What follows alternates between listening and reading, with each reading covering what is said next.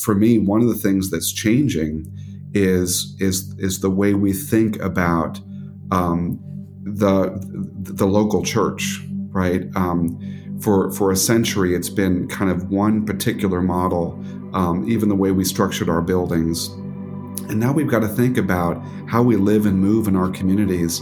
And it's going to look differently. It's not going to be a three acre piece of land with three buildings and doing things the same way that we've done them. This is For People with Bishop Rob Wright.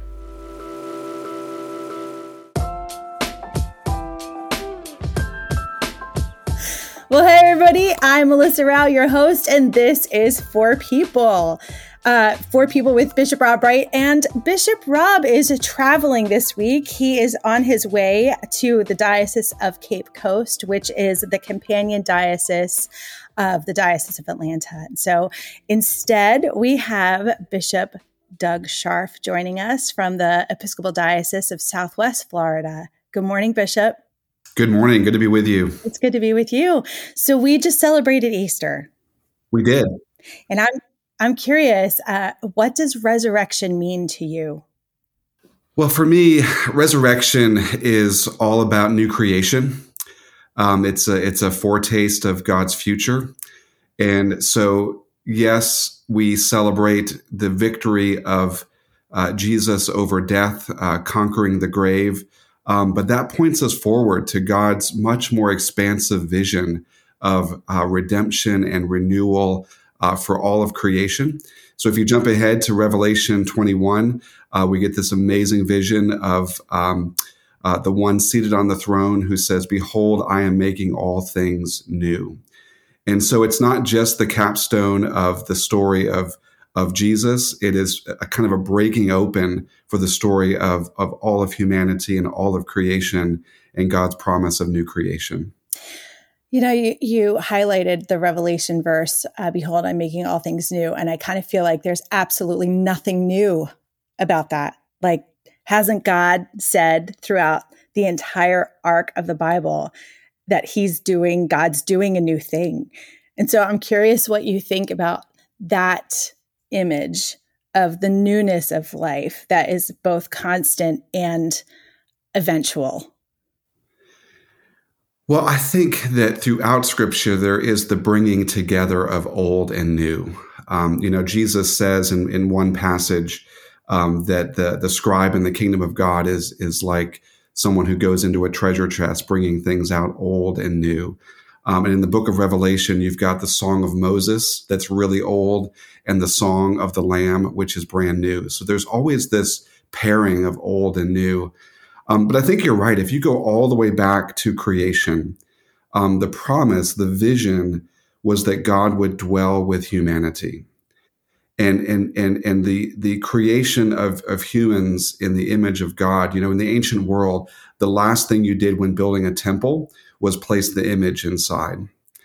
Um, and so if you think of the, the, the creation process as God building this, this this temple, this dwelling place, the last thing he does is not put a statue or, or a piece of wood.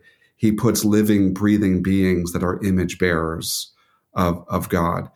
And, and, and God intends to dwell with them.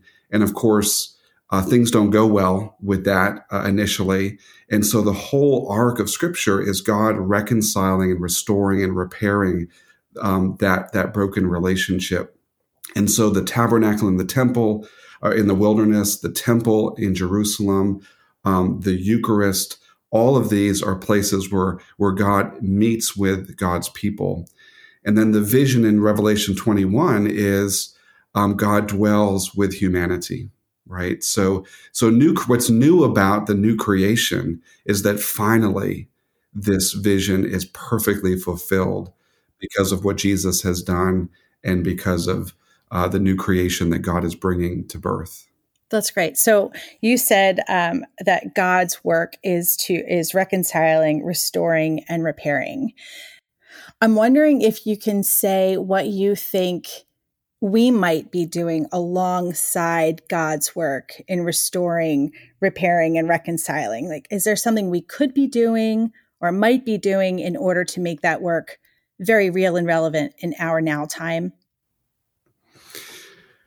Well, I guess what I would say, um, Bishop Ian Douglas recently re- resigned from Connecticut. Always like to say, you know, that um, uh, the how did he put it? The the church doesn't have a mission. Uh, God's mission has a church, I think, or something like that. You know, I think Christopher J. H. Wright said that first. Oh, did he? Okay, perfect. Thank you. Yeah. yeah. Thank you for getting my my reference right. um, and I'm I'm sure I butchered the quote, but something like that. That that that we are participants in this amazing work of transformation. Um, that that we are ambassadors of reconciliation. That we are sent forth um, as as witnesses of of this new creation. Um, and in in First Corinthians five seventeen, where it says, "If anyone is in Christ." Uh, there is a new creation. There's actually no being verb in Greek. It's just if if if anyone is in Christ, new creation like like like there's something breaking forth there's something happening every time someone sort of enters in and becomes a participant in this mission in this grand work of god so whether it's working for justice whether it's working for um, you know evangelism and expanding the scope and and breadth of the work of the church uh, whether it's you know doing the work of mission uh, whatever it is that god particularly calls us to do it is part of this much larger mission that is all building for this kingdom, this new creation, this reign that is to come. We're going to take a very quick break and we'll be right back after this.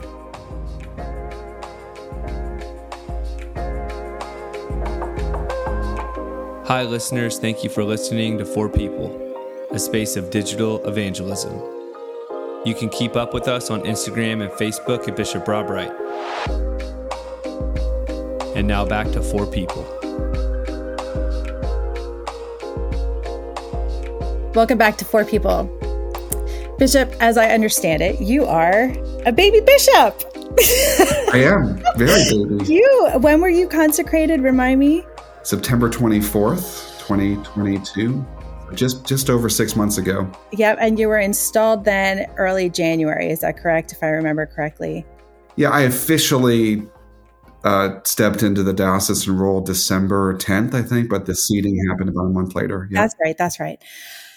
So I'm curious about the the the breaking forth. I know you've shared um, a word with me and your staff in the Diocese of Southwest Florida that one of your words of the year or theme of the year personally is emergence.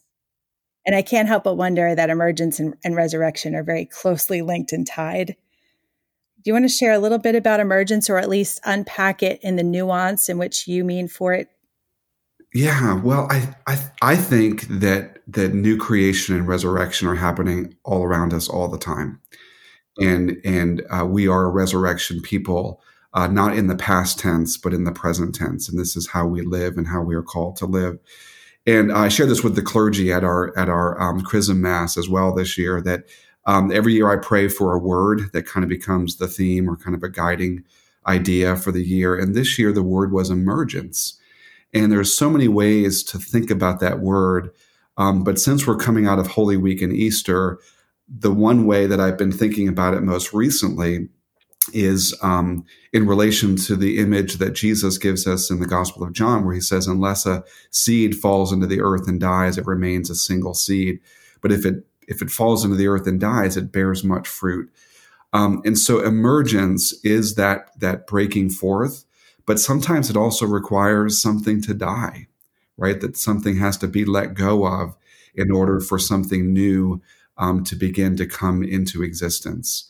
And I think that's where we are as a church. Um, there's some things that we have to die to, some things we have to be willing to let go of, some things we have to be willing to surrender in order for whatever the new thing is that God is doing um, to emerge.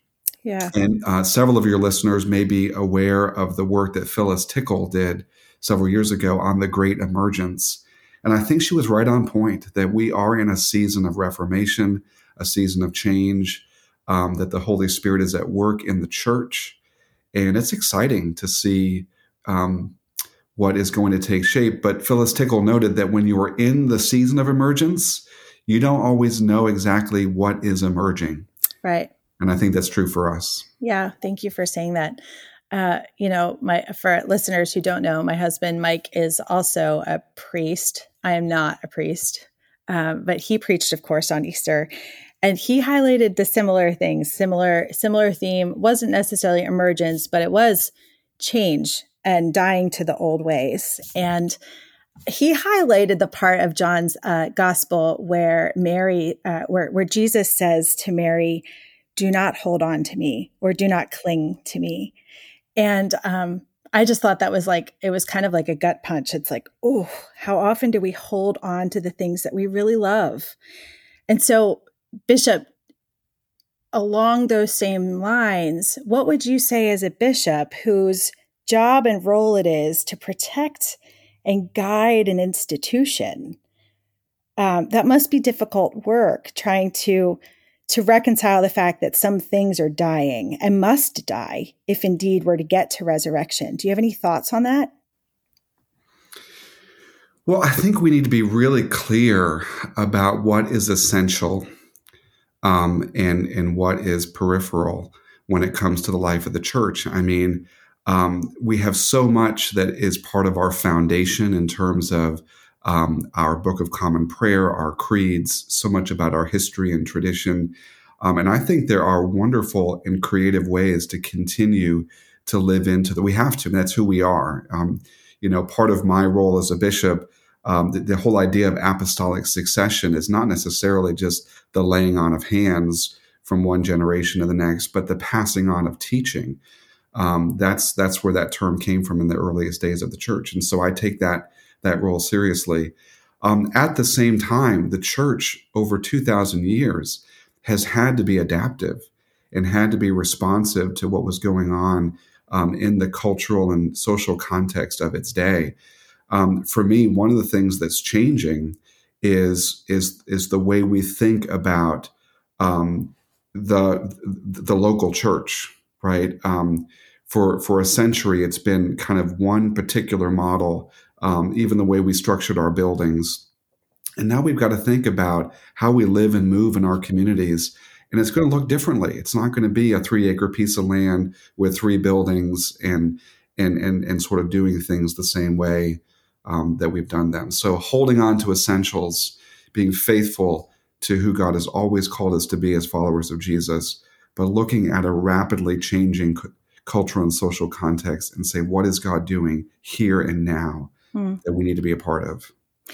So, what's the work then for the people who are lamenting and um, resist and uh, belligerently vilify anybody who may be interested in in trying new things? Um, do you have any ideas about how the church navigates those waters?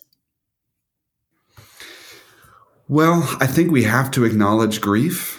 Mm-hmm. Um, that this this everything everything um, that requires change also involves loss, which elicits grief, and so we have to acknowledge that. I feel it. Um, I've grown up in the church. My dad's a priest. I'm a fifth generation um, Anglican family from Ireland and England. So, I mean, I am so this. it's in my blood this this whole identity as as a follower of Jesus who lives it out in the particular way we do as Episcopalians and Anglicans.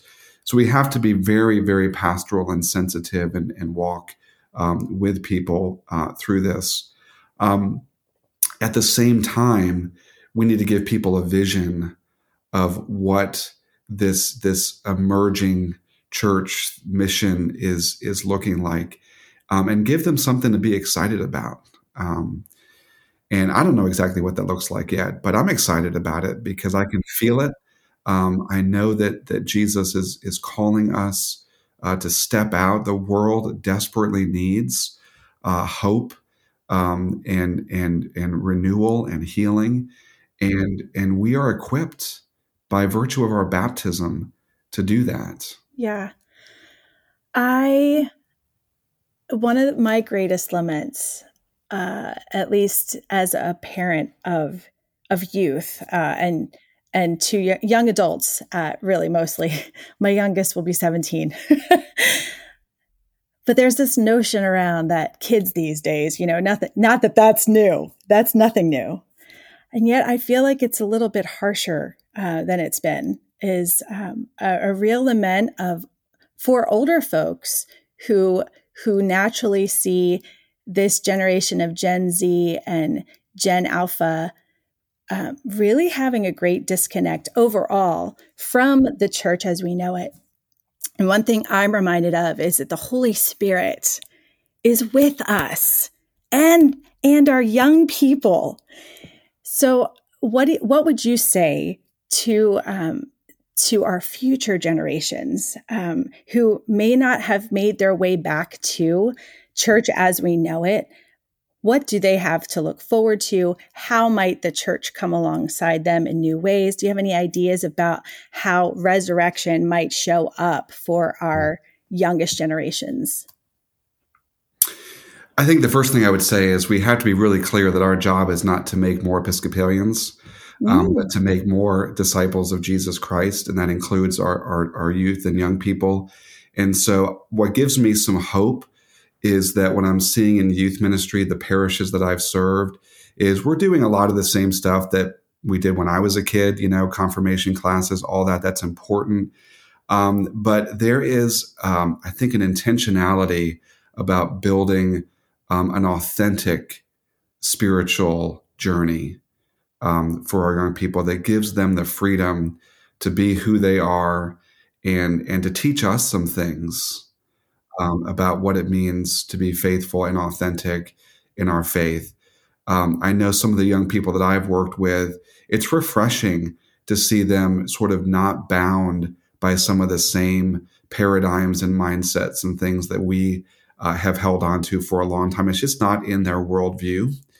Um, and there's an authenticity and, a, and, a, and, a, and a refreshing spirit um, with that.